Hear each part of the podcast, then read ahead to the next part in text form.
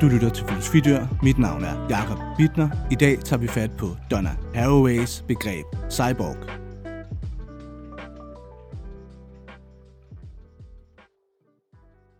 Man ser film i toget og dvæler lidt ved landskabet derude bag ruden. Man glemmer sig selv lidt, og så næsten helt per automatik glider hånden ned mod lommen for at få fat på mobilen. Men så sker det. Mobilen er der ikke, og man føler en grad af panik, for hvor er den? Hvor er mobilen? Og man løfter sig fra sædet, men den er der ikke. Er den måske røget ned i revnen mellem togsædet og togets ydervæg? Hvor er den? Og så bevæges ens blik mod filmen, som man jo var i gang med at se, før man så ud af vinduesruden. Og ja, der er den. Der er mobilen, den man ledte efter. Man ser jo film på den. Og så kan man trække vejret igen. Man kan slappe af. Alt er i sin orden. Man har det hele. Og når man så slapper af, så kan man jo begynde at overveje, hvad er min mobil for mig? Hvis jeg kan gå i småpanik, når jeg ikke lige kan finde den med det samme, hvad er min mobil så for mig? Hvis jeg af og til rækker ud efter den næsten automatisk, hvad betyder den så for mig? Måske, og det er jo en overvejelse, er den næsten som en del af en selv. Haraway taler om cyborgs. Det er en slags hybrid, et væsen, der både er biologisk og teknologisk, og hvor man ikke kan adskille de to. Ikke helt kan sige, hvornår det biologiske forsvinder, og det teknologiske begynder. Menneske og robot. Og sådan noget, når det er uklart, hvad der er hvad, det kan hurtigt opleves som et problem. For lever vi ikke med modsætningerne, fordi de gør det tydeligt, hvordan noget er forskelligt fra noget andet. Mennesker og robot, sjæl og krop, mennesker og dyr, dyr og ting. For ikke at snakke om alle de andre modsætninger. Voksen og barn, kvinde og mand, lærer og elev, ung og gammel, levende og død. Modsætningerne skiller tingene ad, så det bliver tydeligt, hvad der er hvad, og hvad der betyder mest. Den store filosof Platon, der filosoferede i det gamle Grækenland i antikken, er kendt for sin dualistiske tænkning. Ordet dualisme kommer af dualis, det, der har med to at gøre. Det er en tænkning af modsætninger. En tanke om, at man altid må tænke med to grundlæggende principper. For eksempel er mennesket ikke bare krop, men også sjæl, og sjælen er det vigtigste. Det er det, der rigtig gør mennesket til menneske.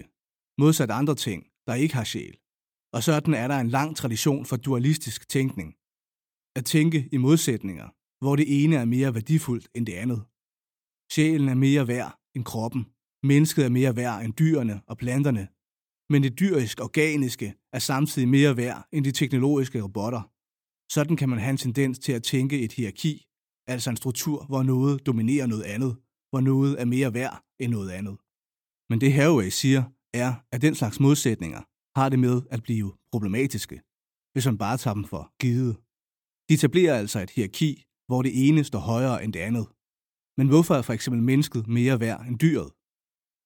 Når man får sådan et spørgsmål, kan man jo have en tendens til at begive sig ud i et svar, om ikke andet for at finde på et svar. For der må jo være mange gode grunde til, at mennesker er vigtigere end dyr. Men det Haraway gør, når hun får sådan et spørgsmål, det er lige at stoppe op og spørge sig selv, hvad er egentlig forudsætningen for sådan et spørgsmål? Altså spørgsmålet, hvorfor er mennesket mere værd end dyret? En forudsætning er i hvert fald, at hvis mennesket er mere værd end dyret, er det fordi mennesket er noget andet end dyret. Det står i modsætning til det. Men hvad nu, hvis man siger, som man jo tit siger, i hvert fald fra et biologisk perspektiv, at mennesket selv er et dyr? Så står mennesket jo ikke bare i modsætning til dyret, men er selv et dyr. Et dyr blandt andre. Et dyr blandt andre dyr. Og allerede den tanke kendte man i det gamle Grækenland i antikken, og op gennem historien har man så forskudt problemet, givet det en ny formulering. For jo jo, det er da rigtigt nok, mennesket er et dyr, men mennesket er jo ikke et hvilket som helst dyr.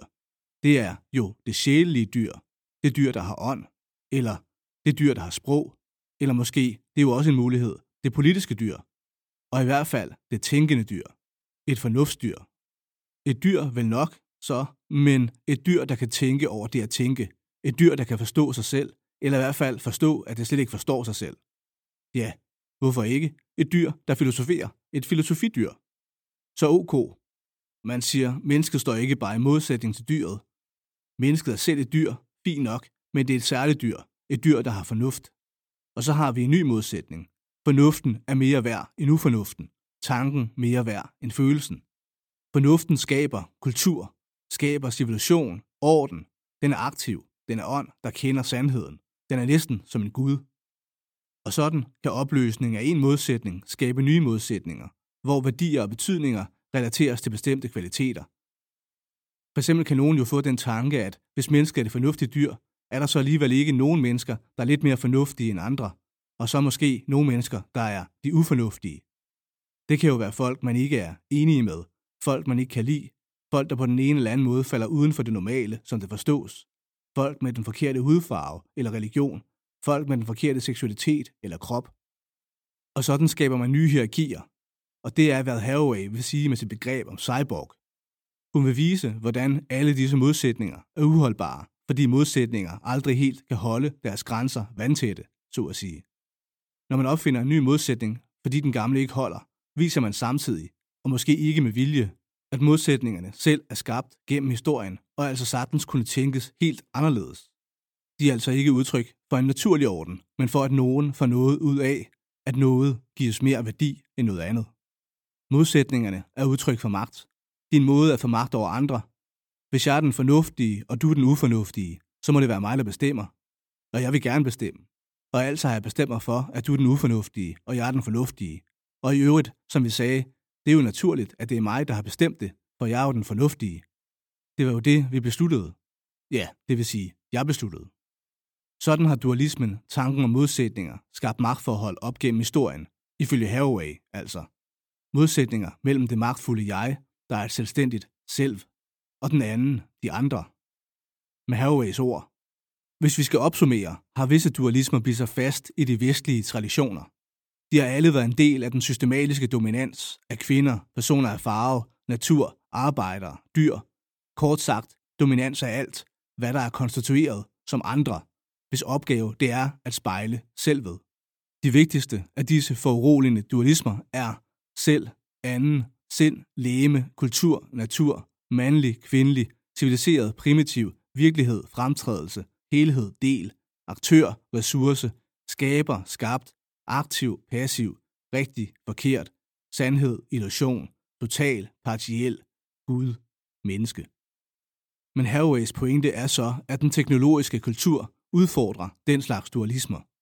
En cyborg er en hybrid, en blandingsform, hvor det ikke er helt klart, hvad der er biologi og hvad der er teknologi, hvad der er organisme og hvad der er maskine.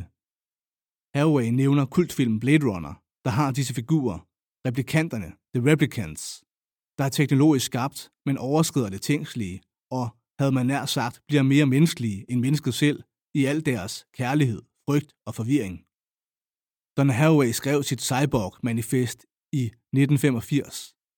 Men vi behøver måske ikke, som i 1980'erne, snakker om science fiction for at forstå, hvordan vi ikke bare står i modsætning til teknologien, men selv på sin vis er teknologi.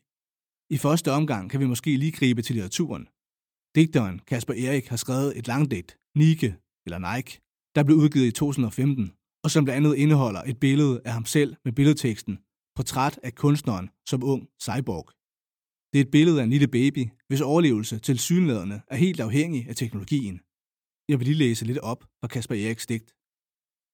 Og så kan jeg fortryde de maskiner, som gjorde mig i stand til at findes. Sådan lyder det, og videre. Teknikken, som Prometheus stjal og gav til mennesket på trods, så vi modtog det guddommelige som en hælervare, der adskiller os fra dyrene, men også forbinder os til myternes handicappede Gud. Digtet henviser os til myten om titanen Prometheus, der efter sigende stjal ilden, symbolet for teknologien selv, fra guderne og gjorde os til mennesket, altså til det dyr, der ikke bare har fornuft, men har teknologi. I den forstand er mennesket altså det dyr, der har teknologi, det teknologiske dyr. Men det er så også det, der forbinder os, som det lyder i digtet, til myternes handicappede Gud. For hvis vi er det dyr, der adskiller sig fra de andre dyr ved teknologien, så er vi også et noget skrøbeligt dyr. Et dyr, der har brug for teknologi. Vi er ikke bare dem, der skaber ting, men vi er også dem, der er afhængige af tingene, for overhovedet at være os selv, være andet og mere end blot dyr. Et teknologidyr, altså. Et dyr, der defineres ved teknologi, ved ikke bare at skabe teknologi, men ved selv at blive afhængig af den, for at være sig selv. Så er vi altså på den måde i en vis forstand selv cyborgs, dyr og teknologi. Men så er vi også måske tilbage i toget, hvor vi ledte efter mobiltelefonen. For hvor var den? Der var den. Hvor? Der.